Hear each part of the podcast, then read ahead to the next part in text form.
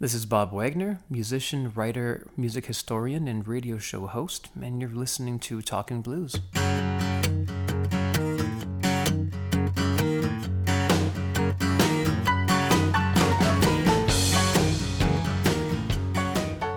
I read somewhere that you started piano at the age of five. Tell me about that. Is it your parents forcing you to play the piano, or is it something that you sought out yourself? Um, it was probably more the former. I wouldn't say it was done under duress, but I enjoyed it. I didn't. I didn't not enjoy it. So it was there for a few years, but it it was more of a thing that I wanted to do when it became guitar. A little later on, when I was twelve. But I'm.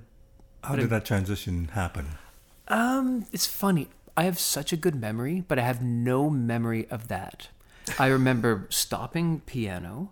I remember pretty much everything about learning the guitar, but I don't remember that little middle period when when it was just I don't want to do the piano anymore and why might I want to learn another instrument? I and and it's funny. I mean, do we block things out? Memory's a funny thing but I have absolutely no recollection of that. But I definitely remember my first, second, third guitar lessons and what I learned. But why I did that, no idea. Um, Uh, am I correct to assume that your piano lessons had to do with was based around classical music? Yeah, I had a good piano teacher, Mr. Camilleri. He's still around. He's in his, I think, 80s in Hamilton. He was a great teacher in in the sense that he he got me very disciplined. What I did get was the learning to read music and and just being faithful to a piece of music and getting the technical chops to some degree down pat. Um, it, I didn't learn songwriting or any of that kind of stuff, but uh, but it was just your your classical training type thing, and five years of that was pretty useful. Did you love it, or did you like it, or did you hate it? I think it was none of those three things. I wouldn't say I hated it. I I wasn't very I wasn't overly interested in it, I guess, because I it's not that I wasn't enjoying the stuff I was learning, it's that I was under the shadow of an older sibling who was doing far far better than I was. And and and she's a brilliant piano player to this day and has largely made a career out of that. And so I was kind of in that shadow and and that's probably why I decided I wanted to do something else. And But how did you feel about music, in general, just music? So many fond memories of it, but I wouldn't say I was passionate about it. I don't think that became part of my vocabulary until I was about 13, 14 when I was yeah, 13, I was in grade 8. I my music teacher was a very passionate guy. He he gave us lectures on the Beatles and the Beach Boys and Elvis and he was an Elvis is alive conspiracy theorist. he was a wonderful guy. Um, but uh, but it was just his passion for the subjects that that was so alluring because I don't think I'd ever met anyone before that who was passionate about anything really. So observing that in him, that kind of awakened something in me, and then from there, absolutely, music became the number one thing, which basically it has been ever since. So he's largely the thank slash blame. Uh, when you picked up the guitar, what were you hoping? What kind of music were you following?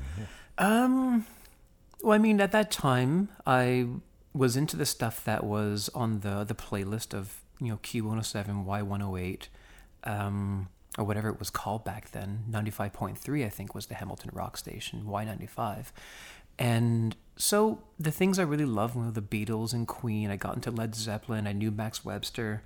Um, Rush. I, I got to know all this stuff, um, yeah, Canadian American and, and British rock, but in my guitar lessons, I wasn't going there initially. I had this Eastern European guy named Boris. I really hope this guy is still alive and I can run into him by accident to thank him because I was learning, um, I was learning Spanish guitar, and and I was learning almost Chet Atkins type guitar where you're multitasking, doing a melody and a bass line at the same time.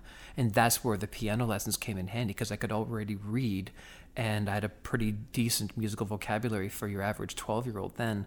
I learned to do yeah, the melody and the bass line at once on on the guitar, which is, you know, in my first second lessons. I mean, as a teacher myself, when I teach students, just you start really slowly, but but just having that background already, and I got the mechanics of the guitar down pretty quickly. So within two three months of playing guitar, I was already playing some kind of complicated Spanish and kind of not quite country, but just say learning a Bach piece, but doing it the way that a country player would play it, where you have the melody and bass at the same time. So that was that was me when I was 12, 13 years old. So I wasn't doing rock and roll at all. That all kind of came later. How much later? Um, as soon as I found a, an electric guitar that a friend could lend me, and and then I because we didn't have much money, the um, my my dad's stereo became what I plugged into, and fortunately, plugging into the auxiliary it was auxiliary or a mic input, one or the other, but it had a little bit of gain structure to it for some reason from some old 1970s stereo. But I was able to plug it into that, and it, it was a little bit of a, of a dirty, crunchy sound. So it didn't sound very pleasant, but it was enough that I could get my my lead chops kind of moving uh, in in the absence of an actual guitar amp, and because we just couldn't afford it. And so, you know, only a bad artist blames their tools and you just you fiddle with what you have, I guess. I wonder what it did to the speakers. How's that? Like I wonder if you blew the speakers. Oh. no, strangely enough I didn't because I, I I knew that this was my only option, so I did not turn it up very loudly. And uh, so no, those speakers lasted for years. Oh, that's good. So no, I did not blow them. There was I didn't want to annoy anyone. I just wanted to learn how to play. And eventually the uh, a small 10 or 15 watt Fender guitar amp showed up for Christmas one year, and that was a big expense for my dad. He did not have money, and uh, so and I was able to buy my own guitar, my own electric. But then uh, this it was kind of a, a Strat knockoff. It was a Samick, and uh, S A M I C K, and I used it later as trade-in value along with another guitar that I bought off a friend for a hundred bucks. A similar kind of Strat-ish type thing. Put it on layaway and I was able to get myself a Les Paul, nice. and and I still play with that when I when I played with classic albums live, and I did Rush Twenty One Twelve. I I um, the pickups I had replaced. My pal Mike Sloot replaced the pickups, but that was the guitar I used professionally, and it's still a fantastic guitar. I still enjoy playing it, and I had it since I was fifteen. Okay, so on your website you talk about wanting to pursue music professionally but stopped that by the age of 19. tell me about, obviously, that's not the case, but yeah. tell me about what that dream was back then and how you pursued it. Well, I think the way I word that is I retired at the age of 19 in order to begin that pursuit because I oh you, you just do the thing that you think is required of you you do the the whole going to school and you know, I, I, went to study software at Mohawk College, and I barely made it through one year of that, and it wasn't it wasn't happening. I was looking at the, these people around me that were making games since they were nine, ten years old, right. and I was just struggling through first year. I could appreciate the syntax and and and the um, and the logic and you know the flow of logic and everything, and uh, in you know doing loops and all that, just completely understanding at least um, on a basic level anyway. I wouldn't say completely, but just this wasn't for me. No, no. The the way that that they were sleeping through first years, the way I was sleeping through music class in elementary school, middle school, and high school up to about grade eleven or so, because you know that's the thing that I that I really want to do. But you didn't really know what you wanted to do because I was a very very sheltered um, kid in a waspy neighborhood in Hamilton, and I didn't really know what I wanted to do all I knew was I knew I didn't want to be there and just somehow play music. That's all I really wanted to do was play music. And and did that what did that mean in your mind? Um I didn't have anything specific. I just found whatever I could find. I I played in a band every weekend at this little church on the South Mountain, and uh, and church is a very loose usage of the term because it was basically run by an atheist academic under the auspices of the United Church, and but it gave me such a such an outlet to play once or twice a week with this band for about five or six, maybe seven years. What kind of music? Um, it was it started as the kind of you know the whole Christian rock thing, but then I basically secularized the band, and and it and it made for a really really great thing to to just get my chops together and learn how to play for the song and not for me. That took many many years because when you're young, a lot of the time when you're playing and, and you're playing, especially as a guitar player, because it, it it's um you know it's a very phallic instrument in its presentation, and you and you kind of want to show what you can do with it. And over time, of course, you realize no, you're not playing for you, you're playing for the song, you're playing for the band, for the project, for the show, whatever it is. And when you play every week and uh, you, you start to you start to learn how to do it more for those things and not for yourself. And very valuable stuff for when you get out there playing professionally. Mm-hmm. Because yeah it's, it's definitely not about you. It's about the larger project at hand. I, I just I don't know how many people realize that at such a young age. well i didn't. It's funny now i can say that but for sure in my early to mid 20s is when i started figuring that out maybe not even consciously abstractly at best i'd say and but then you get into musical theater and you're reading charts and it's just yeah you're not playing for you you're playing for the thing Which makes sense. So how did that musical theater gig happen? Well, my first musical theater gig, um, my first proper one, I would say, was Evita. I had to learn that book on, I think, maybe 72 days' notice. Uh, days? No, sorry, days, three days, 72 hours' notice. And it's a very complicated book. If you've ever heard that soundtrack or seen that show, there's a lot of funny time signatures, and it's it's really interesting music. So how did that happen? In in a way, like was it a dream of yours to get into musical theater? No, not really. I mean, I had this distant vision that I could get into that Queen musical, which I eventually did, the We Will Rock You show, and um, yeah, I was. I had a bunch of people around me saying it was a pipe dream and it wasn't going to happen, which, uh, of course, your instinct is great. Get away from these people.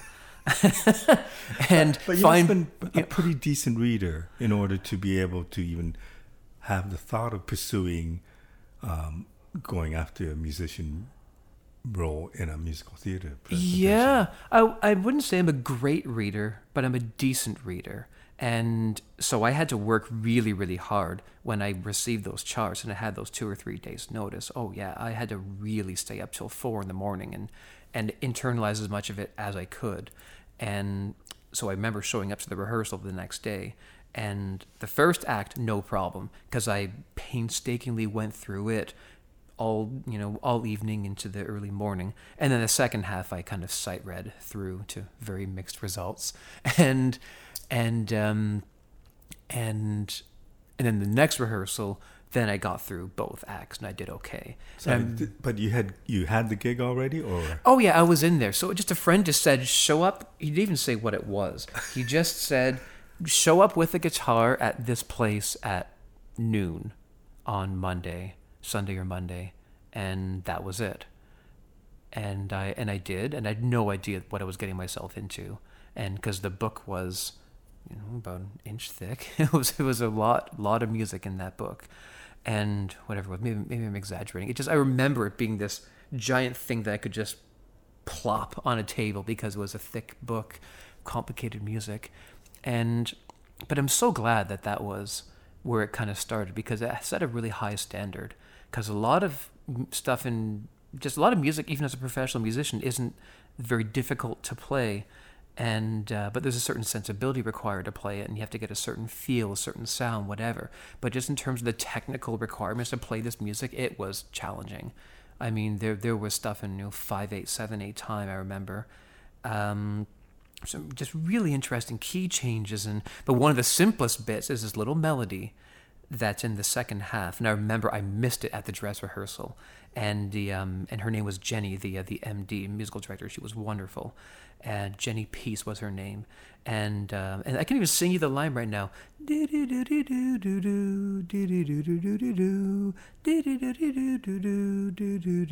boom with a writ at the end. And I knew the line, but you're just nervous and clammy because you have all these things to think about. But this is the one exposed, serious guitar line in the show.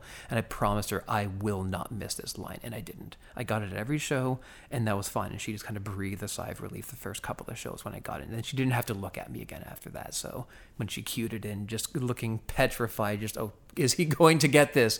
And, uh, but no, I got it. I messed up other little tinier, um, not so in, consequential things, but that was one of those just, you, you just are so exposed. You have to play this melody properly and just all kinds of songs have those iconic important lines mm-hmm. that you mm-hmm. just have to play right you can you can get all these little things wrong you can hide in the bushes play quietly miss these little things but the things that stick out you have to get those parts right no questions asked before this experience i i i presume you might have been in a school band so you would have had some discipline in reading charts and yes. playing that like that oh yeah high school uh, orchestra absolutely um, being a not morning person, can you imagine me at 14, 15, 16 years old, three days a week, having to get to school for 7:15 a.m. because orchestra rehearsal was before first period?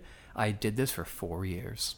I don't know how, but I did it, and it was so valuable. Absolutely, being in a large ensemble, and uh, and I loved a lot of that music. Absolutely.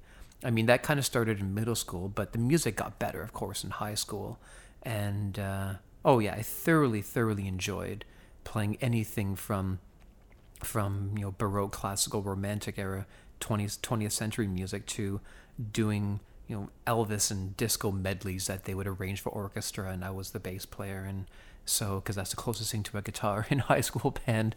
So yeah, very very valuable so experience. That experience of working in Evita, um, did you think, okay, I want to start to focus on doing more musical theater stuff, or where, where was your head at at that point? Well, I I got to remember the actual timeline.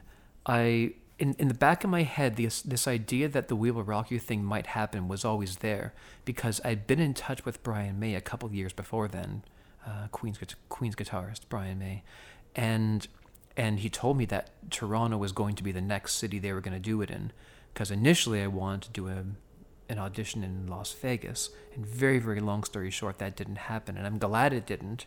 Everything would have turned out so much differently had I done it that way. And I wouldn't have gotten the job anyway, so. But I. But like that was the goal. That, that was ultimately the goal. It wasn't a set goal because there's just so many things outside of your control, as anything, I guess. But as soon as I found out that I was going to t- Toronto, then I just sent the emails I needed to send, and and I got and I got an audition. And that was probably within about a month, maybe two months from the Evita gig finishing. So it was always kind of in my head there. Otherwise, I'm not sure what kind of musical theater I would have really uh, pursued because it wasn't a very high paying gig. It was, I think it was a high school production at, at a nice theater though that held about 500 people or whatever it was, six, 700 people in Hamilton, the Dofasco Center, whatever it's called now on King William Street.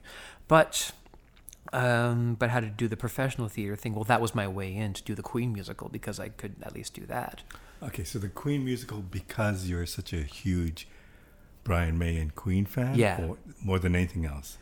At that time, yeah, that was probably my number one. And would you be like before this before the audition? Would you know most of the songs and you could play it like Brian May? Oh yeah, I I knew it inside out. But at the audition, it was very different because it was musical theater, and in the rule of thumb in musical theater, if, if there's rock instrumentation, the first thing to go is the guitar solo, and because uh, they only need so many of those, it's all about the the the figures on stage, you know, the actors and the singers and the, the choreography, all that stuff, the ensemble, not so much the band. But but that's been changing these last twenty or so years because now in a lot of musical theater, the band's being incorporated into the show, and they're on stage. Sometimes the band has lines and uh, which is very lucrative for musicians because they're all union jobs, and there's a there, there's a there's an onstage bonus that you get for uh, for being visible and not in a pit.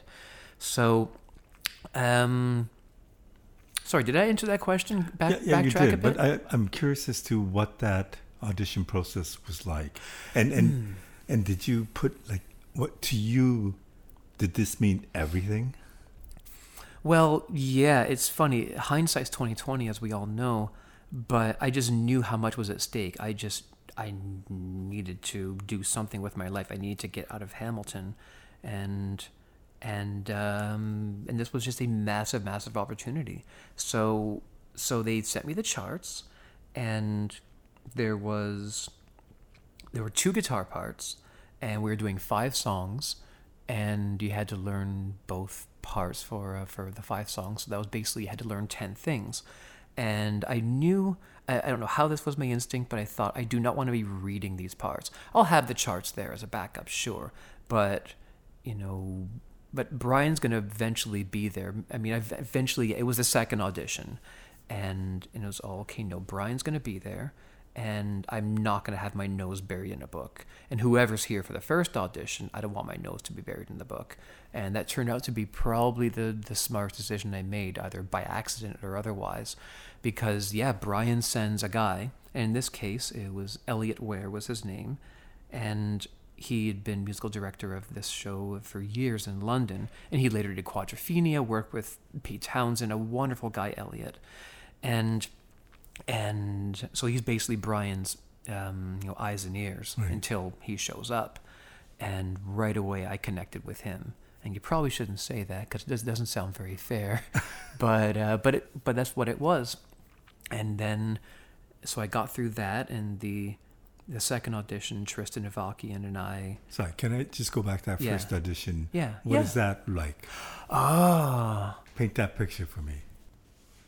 I'm I have absolutely no idea what's going on. I I was given very good advice from a friend who said just go and keep your mouth shut and don't talk to the other players because there might be people who want to throw you off your game and and uh, because it can be quite competitive. Right. And looking back on this now, yeah, you think, well, New York's a bigger city, LA's a bigger city, so therefore things will be more competitive there. No, there's more work to go around in those places, especially in New York. So no, it's way less competitive. In Toronto, this is a city with three million people, and there's, you can count the number of major theaters on one hand. So there, there's a lot less work to go around. So I'm not really aware of any of this. As far as I'm aware, I'm just going to do an audition to play Queen songs. Do you, and sorry, do you see anybody else auditioning? Oh yeah, it's in a band. Okay, so you're in a band with eight people, and there are lots of other musicians around. I think there were different sittings and uh, seating. Yeah, different seatings, kind of, kind of like a dinner, and uh, and it was eight of us in the band. It was two guitar, bass, three keys, drums, and percussion. I think that's eight.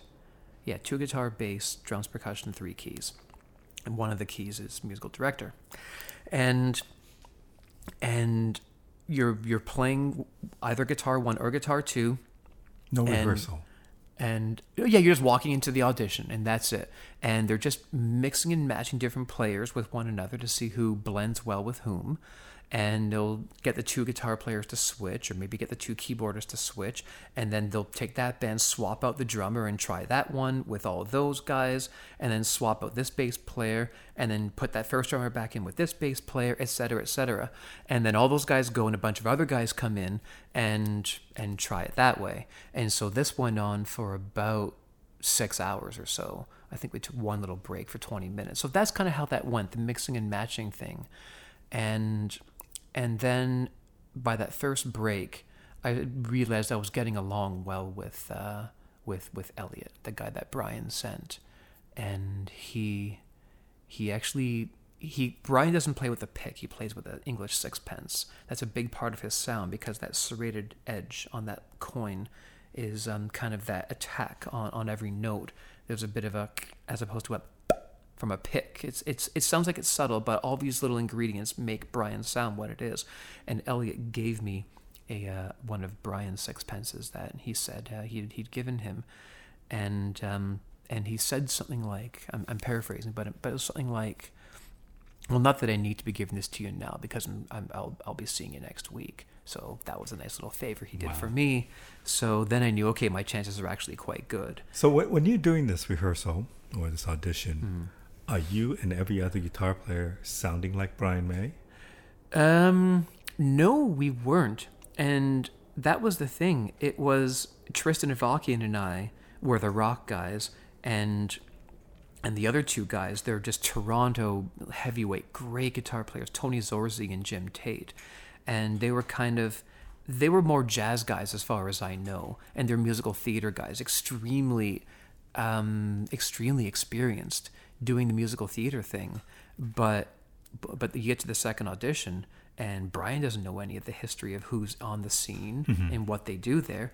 Brian and Roger, Roger Taylor's there too. They want to they they they want to select the guys that are going to most be faithful to their music, and so I mean, no matter and any one of those those people in that room would have been great on the gig. I mean, we listened to it; it always sounded good. Mm-hmm. But but Brian and Roger know what they're listening for. They know what their music is, and they they they just have their vision for how they want it to sound. But you don't want to sound exactly like them because again, it's in a musical theater context. So there's all these things to balance, and so but they, they they just pick the guys that they think are going to be the right guys for for what their music requires and Tristan and I were the guitar players that they got and and so that's that's just that's just how it went how confident were you going into this whole thing um, of you as a player uh, mm-hmm. of you getting this gig mm, I knew I knew what I was doing I was not worried at all about what I was playing. I wasn't nervous going in.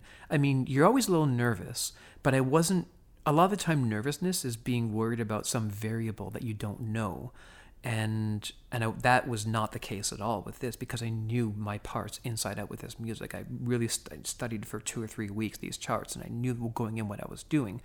So, but yeah, of course, you're still nervous because there's there's a lot going on in this room, and you've been parachuted into this thing with these obviously very experienced musicians and you're the kid from Hamilton who nobody knows that's just walking in and you just have no idea. These guys all know each other whatever and but it, I didn't really preoccupy myself with that. Just I kind of noticed it but I was so unilaterally focused on I I need to be able to do this and I need to get this job. So to answer your question first time in you don't really know how many other musicians you're up against because the audition started at 9 i was asked to come in at 12 or 12.30 it was 12.30 and and i'm there until 4 something 5 something. So I, there were players before me and there were players after me so i didn't know. The second audition happens and this one the first one was at the uh, elgin theater and uh, the second one was at cherry beach and there were the same four guitar players and one other guy that got in to play one song. He somehow elbowed his way into the audition and and uh, missed his first major cue, so he only played one song, and he was kind of kindly asked to leave, I think, or something like that. Very nice guy though, I even helped him with the gear. Remember that, but. Um, um, but it was basically the four of us. So, so my mind, when I realized it was just two bands of eight, 16 guys and there's eight, I just realized, oh my goodness, I have a 50 50 chance of getting this gig because you you counted the other musicians and right. us four guitar players and you know that was it. And and and then in walk Brian and Roger and it's my first time meeting Brian at that time and uh, Brian was so nice. He uh, he wasn't feeling well that day I later found out. And he brought his camera He's a big photography guy, stereo photography, especially that, that Victorian photography stuff, 3D photography. But he brought his regular camera and he took a photo of every musician. That's the first thing he did because he just want uh, that that showed me what a thoughtful guy he was. He just wanted to remember he, all every single person that he met and just to document this for himself because that that made it matter to him and that left such an impression on me of just his character that he wasn't just doing this and kind of going through the motions or whatever. It was just clearly important enough to him that he wanted to remember every single person when he was going to be making his decisions. Wow. Okay, so tell me about the moment you found out.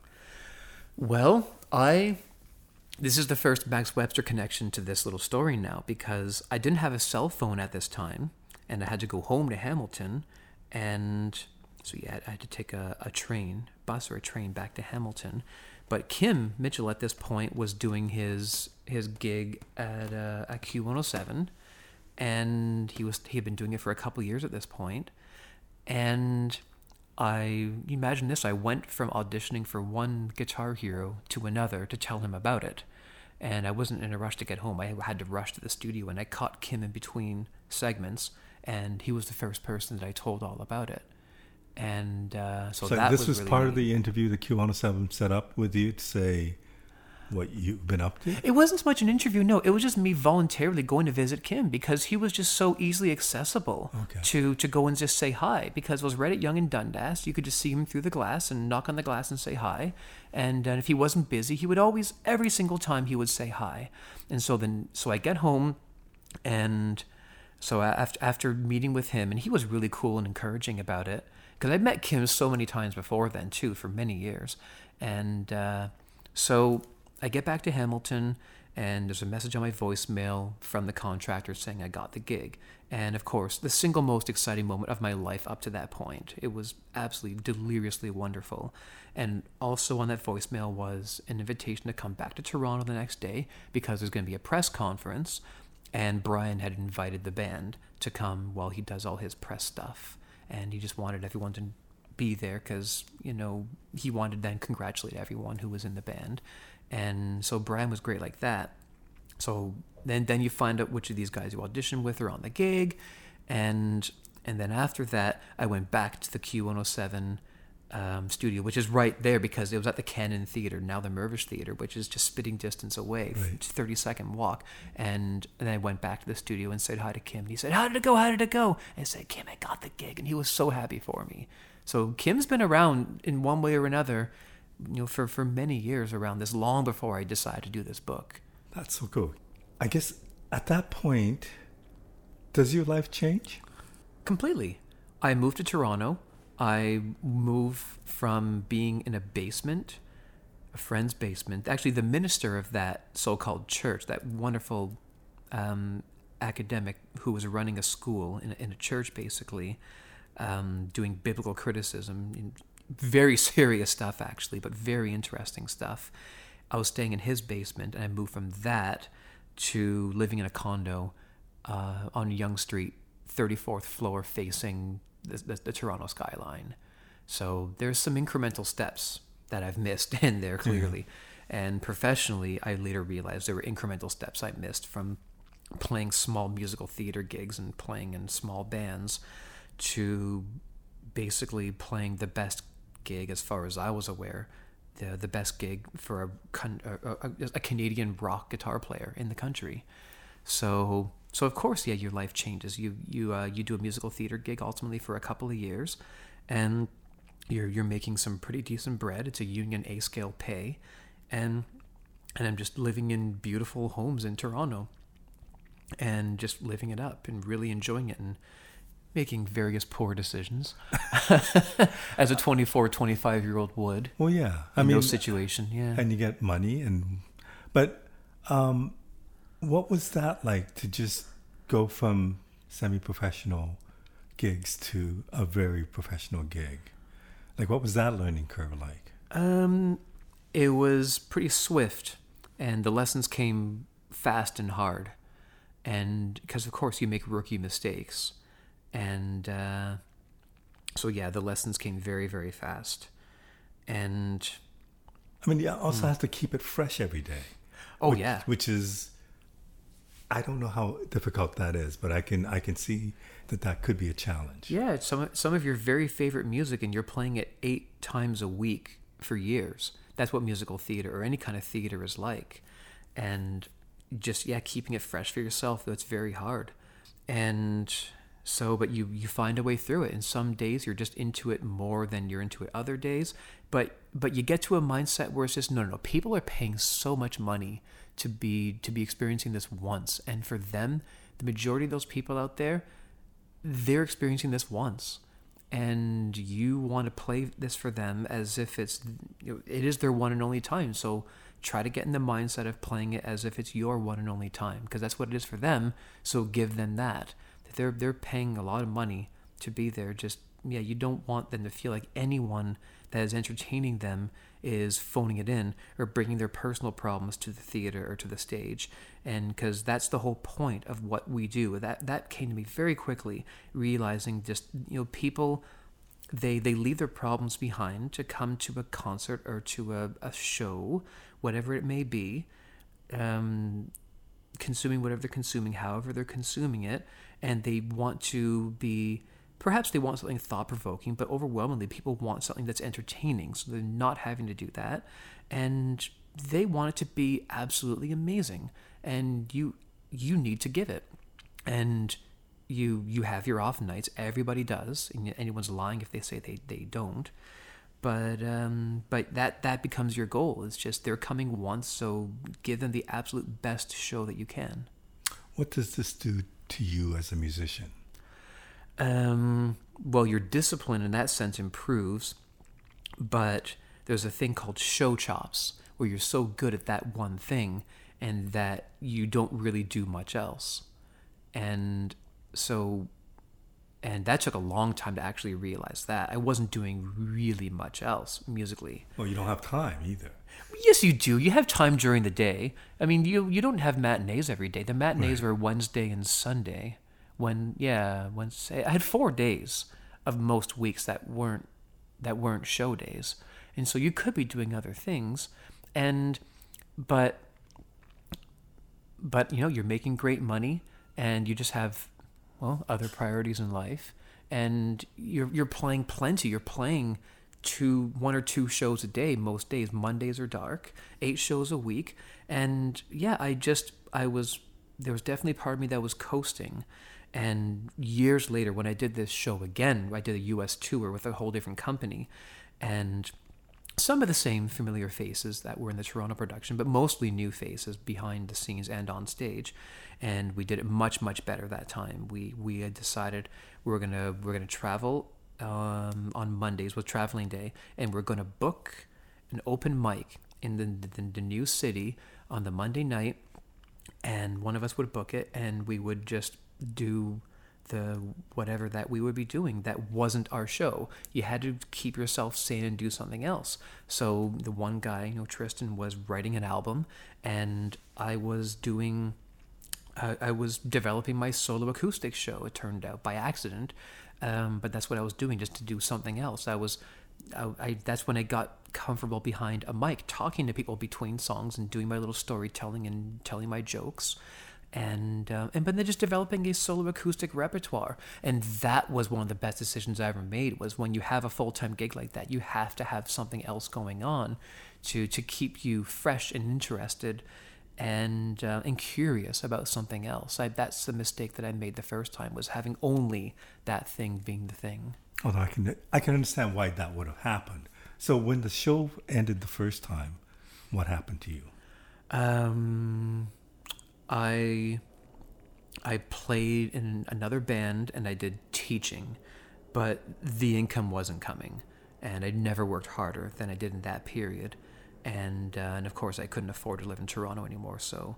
I went back to Hamilton, lived with my best friend for three years in a wonderful apartment, and those those were really really good years, and uh, and and just kind of started over from scratch, playing in different bands. I got into classic albums live, and and then a new version of We'll Rock You was was uh, brought to my attention, and I went to New York, auditioned for that one, got that gig, and and that kind of began the next epoch of my life where I just I, I I did that show in so much of a better way and a healthy way. I did a lot of growing up in in that kind of intermediary period between those two versions of that show, and Can you just give me an example of what that means? um, well, because I, I I kind of alluded to, I skipped a lot of steps from from what I was doing before I was 24, and you know, playing smaller musical theater, playing in small bands, and then playing a massive, massive musical theater gig, and those intermediate steps, playing in kind of slightly bigger bands, playing in bars, playing outdoor festivals, playing corporate gigs, playing in casinos. Those are the kind of things I should have perhaps done before doing a major, major musical theater gig. Right. Because it's not just the musical stuff, it's the it's the business side of things. It's you know learning how to be a proper self-employed person, not just doing your books, um, which is of course a big part of it too. Um, yeah, just just running yourself as a business, as it were, um, but just being responsible for yourself. And and when you're in bands like that, you you start taking care of making phone calls with agents and, and and whoever the promoter of the gig is and sorting out things with them or doing your accommodations for the gig or rentals for the gig and in booking your transportation to get to the gig and all of these things that kind of responsibility just that was a big learning curve and to uh, to play in bands like that and take on leadership roles like that it makes you a more well-rounded person. And of course these guys you're playing with when you when you play serious professional gigs of course they've done all those kinds of things too a lot of those players anyway probably most of them. So so the second time around that I get the We Will Rock You gig and I'm playing in musical theater and the it's it's just you're you're a more well-rounded person because you've just done a way wider variety of shows and bands and different different things that you've done. Okay, so one of the things you mentioned the classic albums live. I presume that probably takes the same kind of discipline as your musical theater gig. Yeah, it's and very that would similar. have been a great training ground for auditioning for that. role. Yeah, you're right. So it, it's a wonder I managed to pass in the audition the first time around because yeah, a lot of those those intermediate steps hadn't been taken. So, but because I'd done that, then doing the classic albums live thing, I wouldn't even say that was a step backwards. That wouldn't be fair to that because there's some serious musicians who Mhm, are part of for that. sure. And uh, So I meant more like the musical discipline you have to have in Yeah. order to present is similar between the musical theater Oh, and Oh yeah, because I mean you're learning to play these records note for note, and so I mean the first one I did was Led Zeppelin four, and so there's three guitarists, da- Damien, um, I'm gonna say his last name wrong, but a wonderful guy named uh, Damien, um, Arokium I think was his name. Um, Damien, don't send me angry hate mail. I got your name wrong. And Des Leahy on guitar, and it was the three of us. And because a lot of those Jimmy Page parts were layered on on those records, and you needed three guys, absolutely. And it was it was a great band, seven eight piece band. Chris Henry on drums, Lindsey Clark on keys, um, but also me on keys. I tripled. I, I doubled as a keyboardist on the no quarter in the second half, and I played mandolin on the album for Battle Evermore and Going to California, and so that's kind of what got me in. Just oh, you can play three instruments, fabulous. And so that was that was a quick trip uh, because uh, there was only two rehearsals, and then boom, we're playing a theater in Ottawa, and it's just oh my god, are you kidding me? Two rehearsals, and yeah. So so that the gig felt like a dress rehearsal, and then we should have played six gigs or ten gigs, toured it, but it was only just the one gig. So that's that's that's uh, that's unfinished business in my life. I would love to play Led Zeppelin in public with a band, even just a couple times, and uh, but it was still a great gig, and and uh, and Phil Naro was on vocals for that. You know the uh, the late Phil Naro. yeah. Yeah.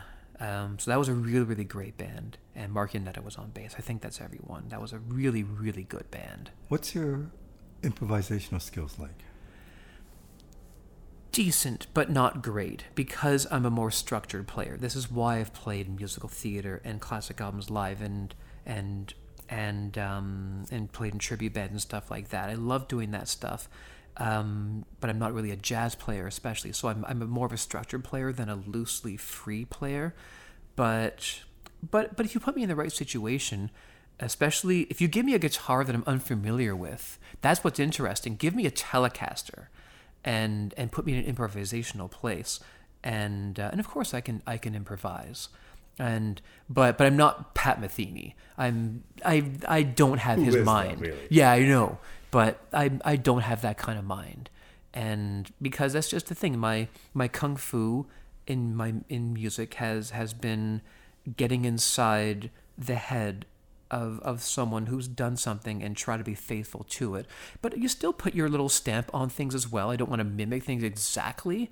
Um, depending on the situation, a lot of the time you have that freedom to kind of still be yourself, and, and you want to be, depending on the situation. But that's my discipline and that comes from the the classical training for sure when I was a kid was um, but I just learned music to be a puzzle. And you read the music and you try to achieve this thing. This is what it's supposed to sound like. And that's a very good skill to have. That can get you a lot of work. But but the part of me that wants to improvise more or that could do that yeah I definitely haven't done enough of that. Oh, so I'm although it does- decent at it but I'm not great at it. But it sound it doesn't sound like you. I mean, you've done a lot of stuff, right? And whether it be musical theater or tribute bands, I mean, you seem to have managed to keep yourself quite busy. Yeah, I mean, there's there's leaner years than others, and there's there's other years where you make half as much as a congressman, and anything in between. And so yeah, I I definitely have done lots of different stuff, and but yeah, it would be nice to to be part of something where it's not nearly as structured. And I'm kind of doing a band like that now, which is great. Where we walk into these rehearsals. I'm doing one tonight, and we we don't play the songs the same way twice, and I'm really enjoying that. Just playing with these pieces, and it's in pre-production for an album, and it's never the same way twice, and I'm really enjoying that. Being that kind of player, that that just I I, I just search for things and and find little holes and try to be an ornamental decorate music the way Frank Zappa would say. You know, music is here's a chunk of time, now decorate it. And this is, I think, the first time I'm really getting to play in a band like this, and I'm really, really enjoying it. So the other thing that you have done is write, and I don't know how long you've been writing for, but one of the reasons why I wanted to talk to you was about your Max Webster book. Hmm. But I get the impression that writing has been a big part of your life for a while whether it, it be not a book, but just even your blog. The fact that you like to do concert reviews, you like to write about things about music. Ah, you did your homework. Yeah, yeah, yeah. My my blog has been there for years, and it's funny. You can go look back at the earlier things I wrote, and that you can absolutely see my writing chops kind of showing up over time. With that, I began, of course, writing on internet forums, as many of us did. You know, getting the internet in the early or late mid to late 90s rather. And so yeah i mean there, there were there were internet forums music forums of course right. for, for my favorite bands that i would be a member of. And I, I once looked back at some of that stuff i wrote when i was 18 years old 20 years old 22 years old and just being horrified at, at my writing. But but um but it was so interesting to look back at some of that stuff because what i ended up realizing was i just learned to make make myself more concise, yet you're not losing any of what what makes you able to be understood.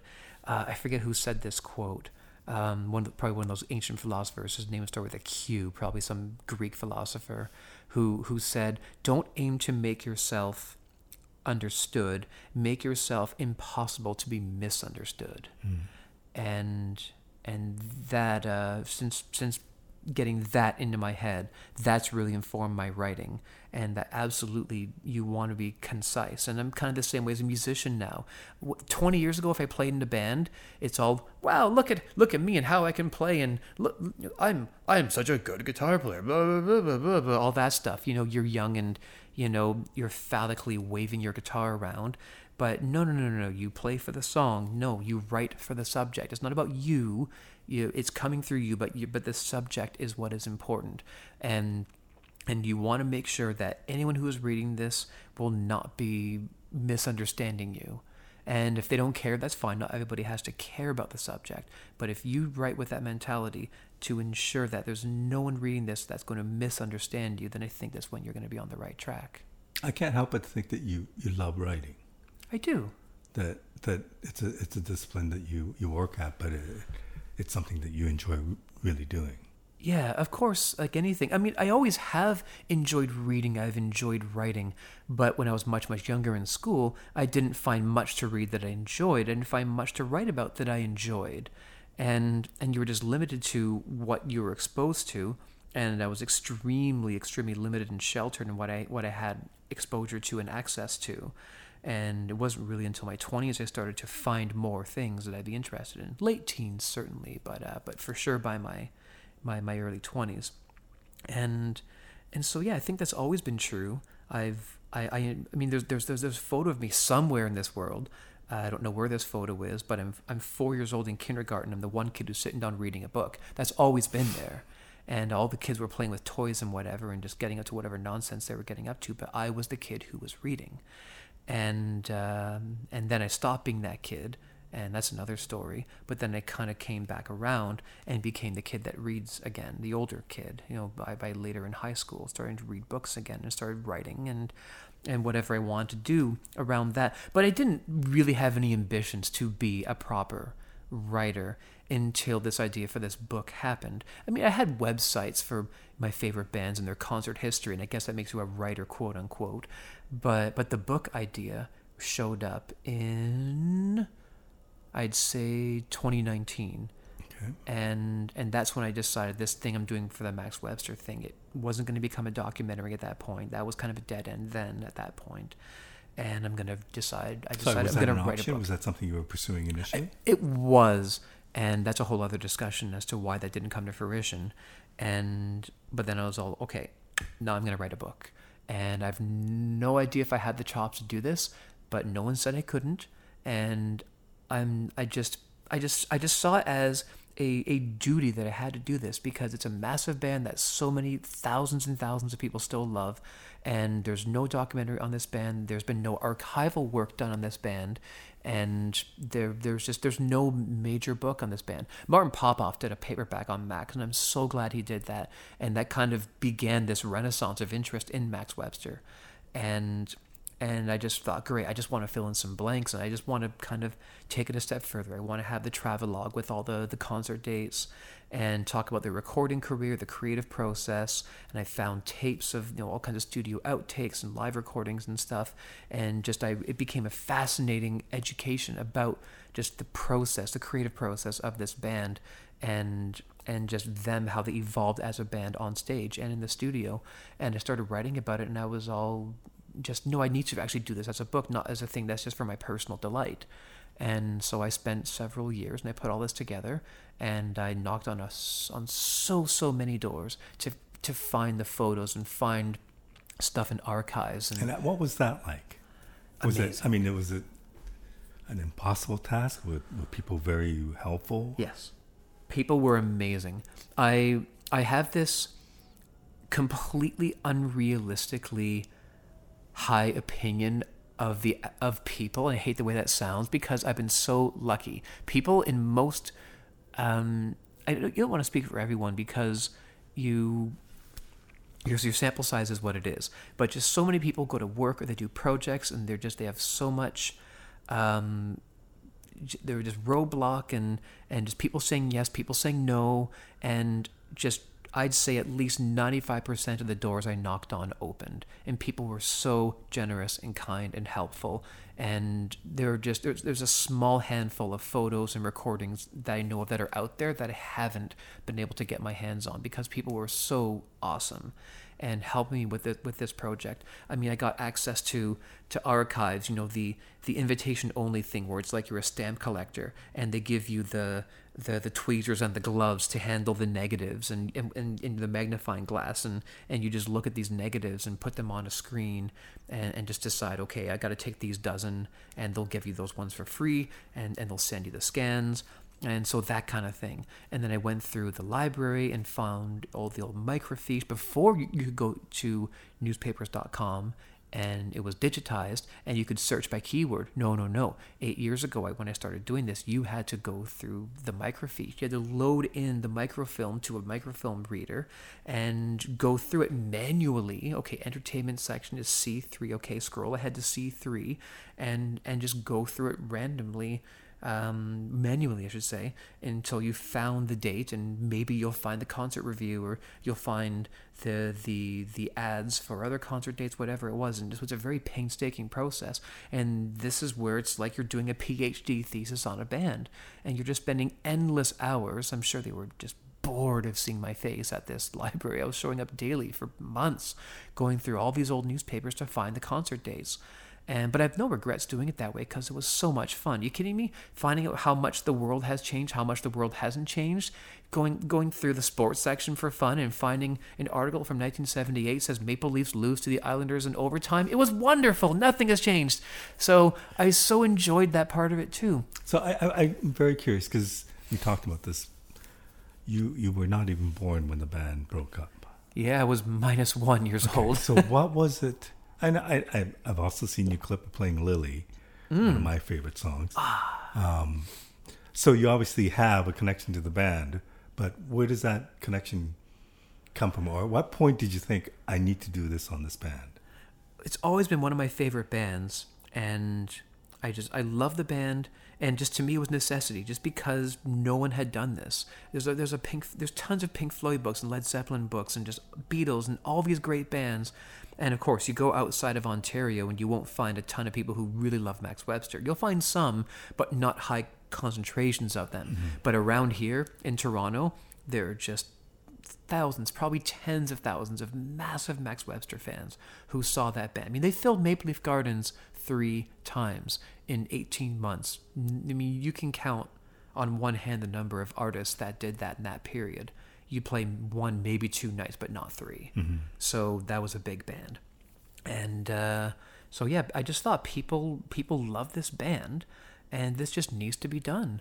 And it's funny you look back on it now and going you you spend this amount of time and most people won't do this even as music collectors there's tons of these guys um, who will collect their favorite band. They try to find every recording every radio broadcast every bootleg tape you know audience recordings whatever of their favorite band and they will listen to every one. There's there's no shortage of people like that who really love an artist like that.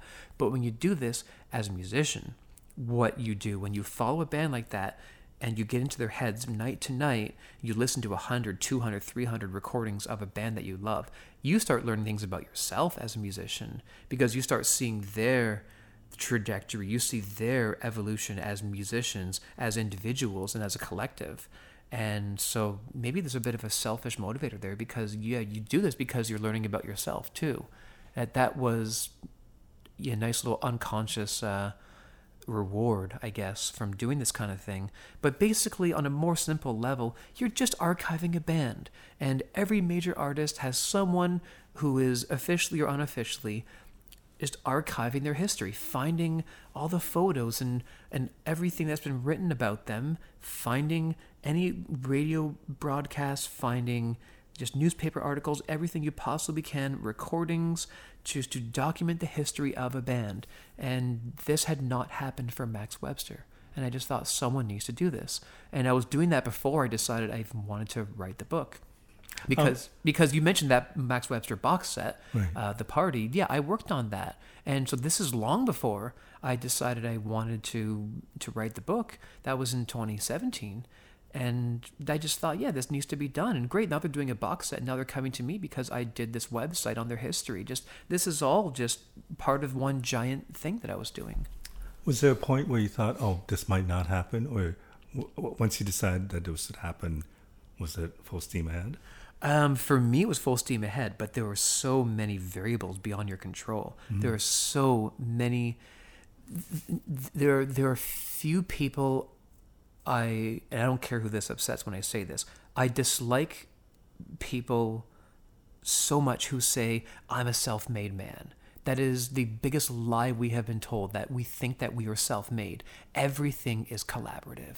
We got help in everything from when we were 4 years old and we were being driven to school on roads that we did not pave, in cars we did not build, powered by gasoline that we did not pump, by you know oil that was refined by someone who was kept awake by a cup of coffee with beans that he did not produce. Just everything we've had help if you trace anything back far enough. And and for this project just um there was I cannot tell you how much help I had. You can just read the acknowledgments pages in the back because it's multiple pages, plural, of people who helped me, hundreds of names of people who helped me in major and minor ways and everything in between.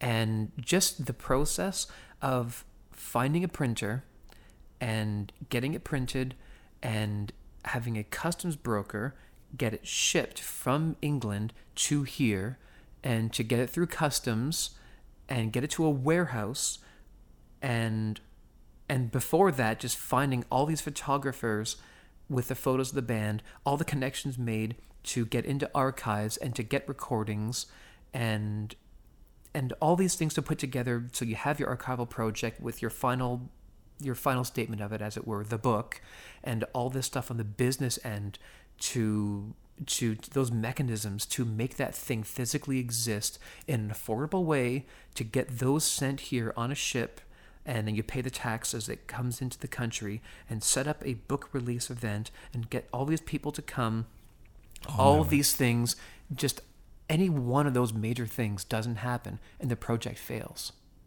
So yeah, you're, you're, so to answer your question, were there any moments where it was harrowing and you you thought it wouldn't happen? Yeah, that was called the year before the book release party every goddamn day, and just existential crisis after existential crisis because there are so many things that need to binary switches that have to switch on in your favor. People who have to be fighting in your corner conspiring in your favor to make these things happen for you because if they don't happen there is no book and there's no event and there's no band members coming to the event telling you that they are grateful that you did this so now that you accomplished this and you have this physical book and the band members did show up to the book launch what next? What does it like? Obviously, it gives you confidence that you can do this. Yeah. And it's it's years of work, and you you finished it. Um, is there something else that will come out of this? Like, would you want to do a, another book, or does it does the confidence in you make you want to do many other things? Uh, yes. Oh. You don't have to tell me about no, what it is, but yeah. I mean, obviously, it must be a great feeling to work on something for years and see the finished product. Yeah, it's it's it's.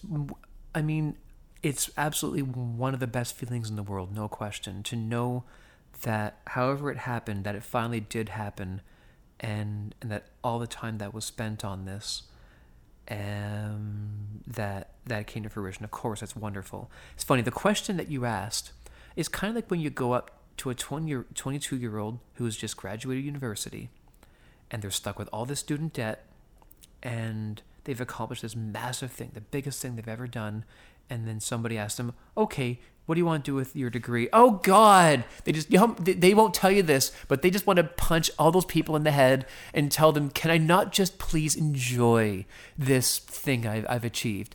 But I don't feel, of course, that strongly about it. But there, there still is a bit of that of the whole. Well, no, I'm just kind of. I mean, that was back in June. The book came out, and you know, I've I've had my period of enjoying it and kind of basking in that a little bit but I'm definitely not in a rush to do the next thing. But absolutely, you're right. It gives you the confidence to to just because you know that okay this is of course going to give you a bit of i guess street cred mm-hmm. and uh, because you're able to do this. And so yeah people listen to you and look at you in, in a different way once you finish something. I've really noticed this. And uh, it's that that's that's been really gratifying too actually is just just the way that people really listen to you carefully and they want to know these things of how this happened and people coming to you for advice on how to do similar projects and so yeah, so of course it it it um, it kind of gives you a kind of a second wind, second lease on life, as it were, and of course it makes you want to do other things. And no, I haven't specifically decided anything I want to do, but but absolutely, of course, there's something I'm I'm I'm gonna want to do. I don't think it'll be another bio on a band, but if somebody wants to commission me to do it, of course, I, I I'd be open to that. But uh, but I never want to repeat myself. I never want to go back and do the same thing again. And I don't know if I would ever do a book that I enjoyed as much as this one. But maybe I'm wrong. I don't know. But whatever it's to be, um, of course I'm to do something else. And I've got a dozen ideas of things I want to do. And if I finish one or two of them, I'll be thrilled. But I'm in no huge rush to to do it yet. So the other thing you do, and the reason why this interview has taken a little longer than it it might have been, was because you also work on cruise ships. Yeah. And so you and, and so I think what you mentioned before about developing a solo career in the second run of We Will Rock You and starting to work on your solo material. Yeah. Um, I presume that this is part of that. Yeah. And and then tell me about how that came about. Um, well, the drummer from the We'll Rock You tour I did in the States and, and Canada and Mexico, but mostly a U.S. tour. Um, Danny Young, wonderful guy. He's uh, he's in Chicago now, I think, and he he had some history working on ships, and after the tour had finished for We Will Rock You, uh, Royal Caribbean got in touch with him because he'd worked with them and they were buying they had bought the rights to the show and all the sets and the costumes and the wigs and the guitars and the amps and all the, the pedal gear the rest of the guitar equipment from that company, and they were going to put on their version of the show. And his job was at least partly to put together the band. And so he said, "Here's your guitar player." So I uh, so I got the job. He called me up, and and he said, and at this point, you know, you're you're you're just back from two or three weeks from this tour, wondering what your next move is, and and you haven't found a home yet because you're just you know you just you you go away for a year and you put your stuff into storage. And so you know i just i you know you hadn't figured out what your what your next move was going to be where you're going to live what city you're going to live in what country you're going to live in. This is the life of the nomad.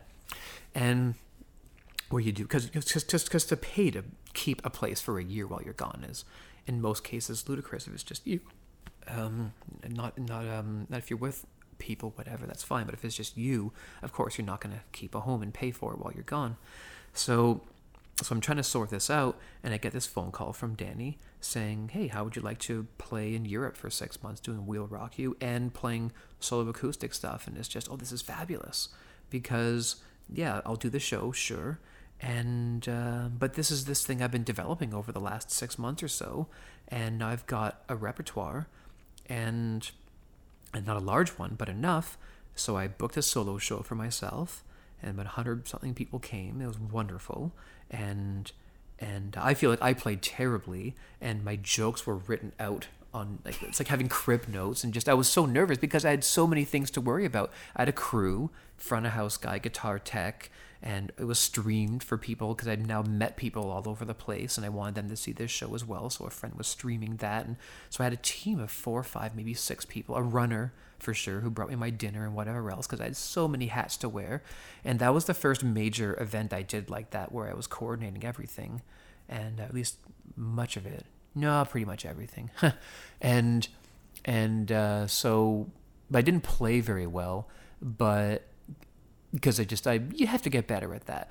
But but everybody in the room was still on your side, and and uh, and it, I I, remember uh, I remember the first thing I said after the first song because Nickelback was playing in in Hamilton that night. And I remember my first thing I said was, "Thank you for not coming to see Nickelback tonight," and uh, yeah, and that just really set the tone for what kind of night it was going to be. It was it was a really wonderful night, and and then of course you know, your chops and your sensibilities improve over time because I was so nervous playing a proper solo show for the first time.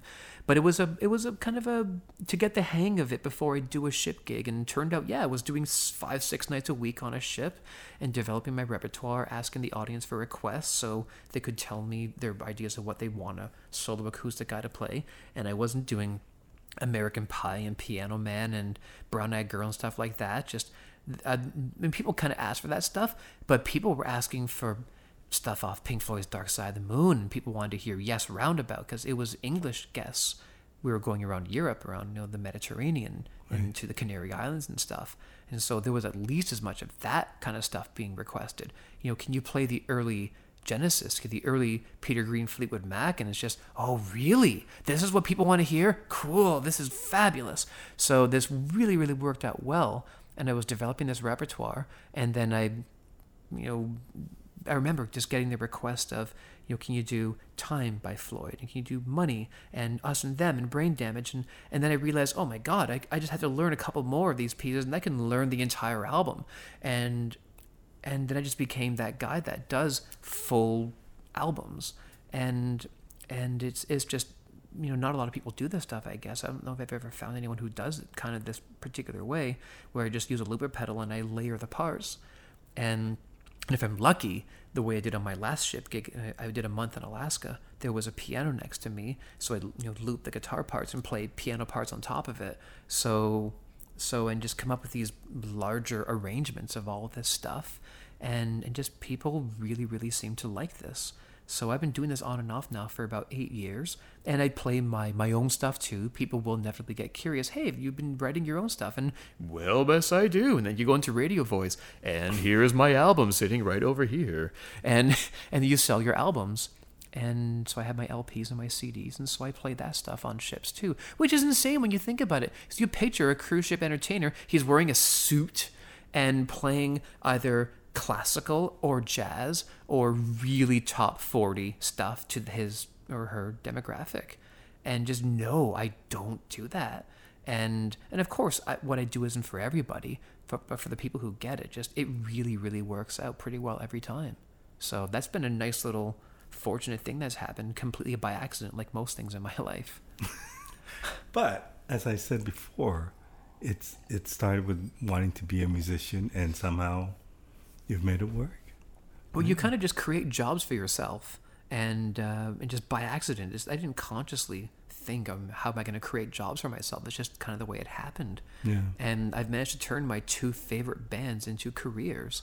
I did the Queen thing in many different ways, in a lot of different bands and scenarios, and and a little bit of passive income, and so it can it buys me a bit of time to think about what the next thing is, and now I can just sleep well at night knowing that just just people people have really enjoyed this thing. You should read some of the feedback I get back from people. I'm it's, sure. it's just because people deeply love this band, Yeah. and and and a big part of music archiving is is finding things that have been lost, and it connects people back to, I guess, a simpler time in their lives when music was so central to their lives, and for a lot of them it still is, but really it was at that time, and and it brings them back to that time, and and it brings back all kinds of wonderful memories, and that's been this nice little uh, kind of accidental benefit from doing all this stuff is that it it um it just helps people just remember these these these wonderful times in their life through music that they love. Well said. Um, Bob, thank you so much for doing this. That the work you did in that book is really impressive, and and the things that you've accomplished is really impressive. Margo, thanks for having me and just giving me an opportunity to talk about this stuff. I, I rarely think about this stuff at this abstract kind of, you know, meta level here. And yeah, this was thoroughly enjoyable for me too. So thanks for having me. Well, thank you.